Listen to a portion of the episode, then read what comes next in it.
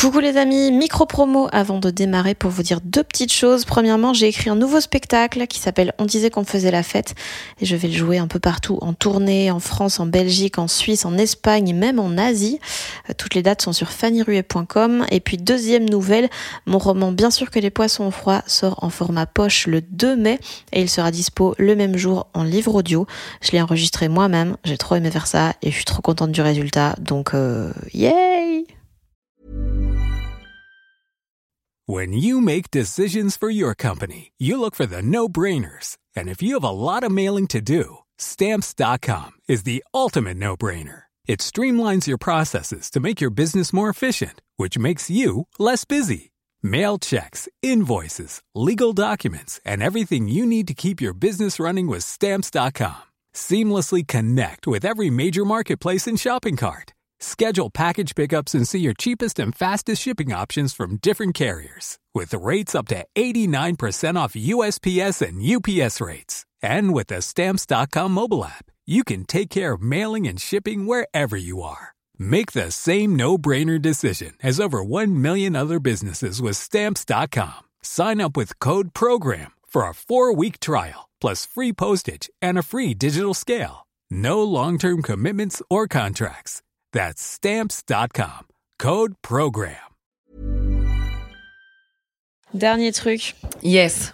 T'es allé voir Shrek 3 en russe avec Grimes Wow, t'as fait des recherches? Ben, je suis non seulement allée voir Shrek 3 en russe avec Grimes, mais genre, j'ai dîné dans le sous-sol de l'université avec Claire Boucher. J'ai. Ouais, mais c'est beaucoup plus marrant Shrek 3 en russe. Oui, mais en plus, je pense qu'on est allé voir Pirates des Caraïbes aussi. En tout cas, mais j'ai des photos. Ouais, on est allé voir Shrek 3. J'ai étudié à Saint-Pétersbourg avec Grimes à l'université de Saint-Pétersbourg le russe. On a appris le russe ensemble. Mais quoi que elle, elle faisait russe intermédiaire et moi, j'étais russe avancé, pas pour me vanter. Obviously. Mais obviously, Konieczna. Euh, ça, ça veut dire bien sûr euh, en russe. et euh,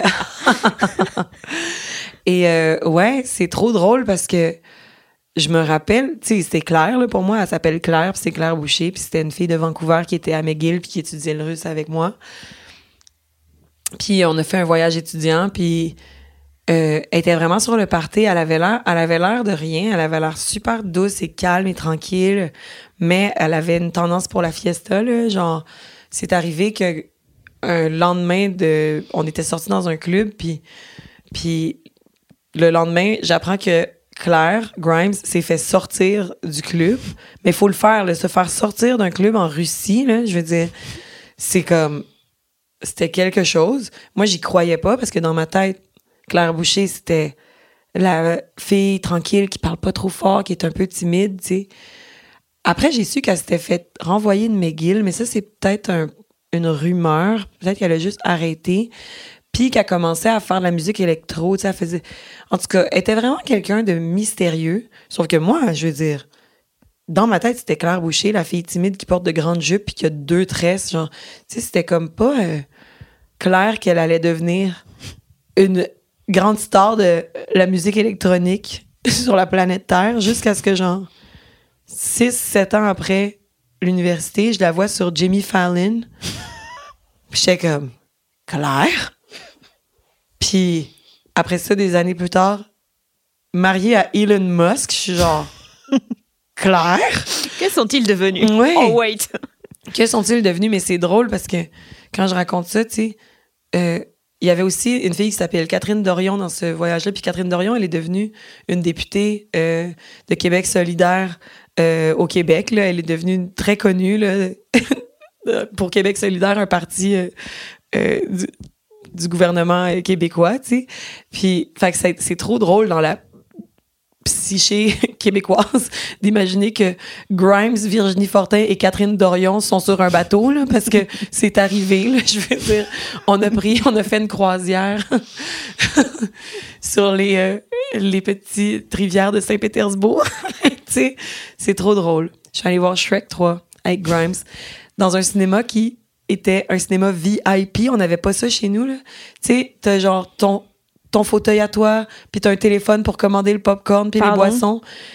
Il y avait ça en Russie, genre tu payais, je sais pas, genre 5, dollars de plus, c'est quoi là? Ça devait être genre 30 roubles de plus pour avoir la salle VIP où est-ce que chacun a son petit fauteuil. C'est genre un lazy boy, là, tu peux te mettre les jambes, tu peux te coucher, puis t'as un téléphone pour commander tes boissons puis ton popcorn.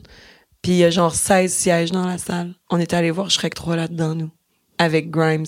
Je pense que j'ai même fait du stop avec Grimes en Russie aussi. Parce qu'en Russie, on... Cette histoire, c'est étonnant qu'elle ait pas mal tourné, vraiment. Sincèrement, euh, ouais. Ça, ça aurait pu vraiment mal tourner. Mais. C'est quoi le truc le plus dangereux que t'as fait? Euh, my God, faire du pouce en Russie, ouais, faire du stop en Russie, je pense. C'est peut-être ça le plus dangereux que j'ai fait.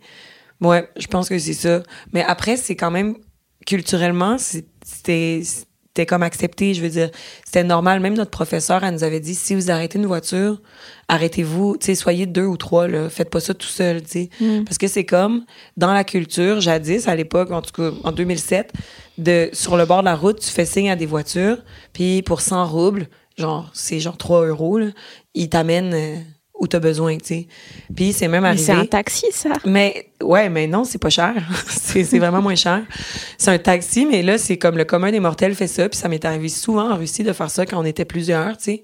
Puis même un jour, en sortant de Shrek 3, euh, on, sortait, du cinéma, puis il était quand même tard, puis là, il y avait plus... Euh, on pensait qu'il y avait plus de bus. Fait qu'on on s'installe sur le bord de la route pour faire des signaux à une voiture, puis il n'y a pas de voiture qui s'arrête. Puis là, il y a un tram qui s'arrête, mais c'est un tram qui n'est plus en service.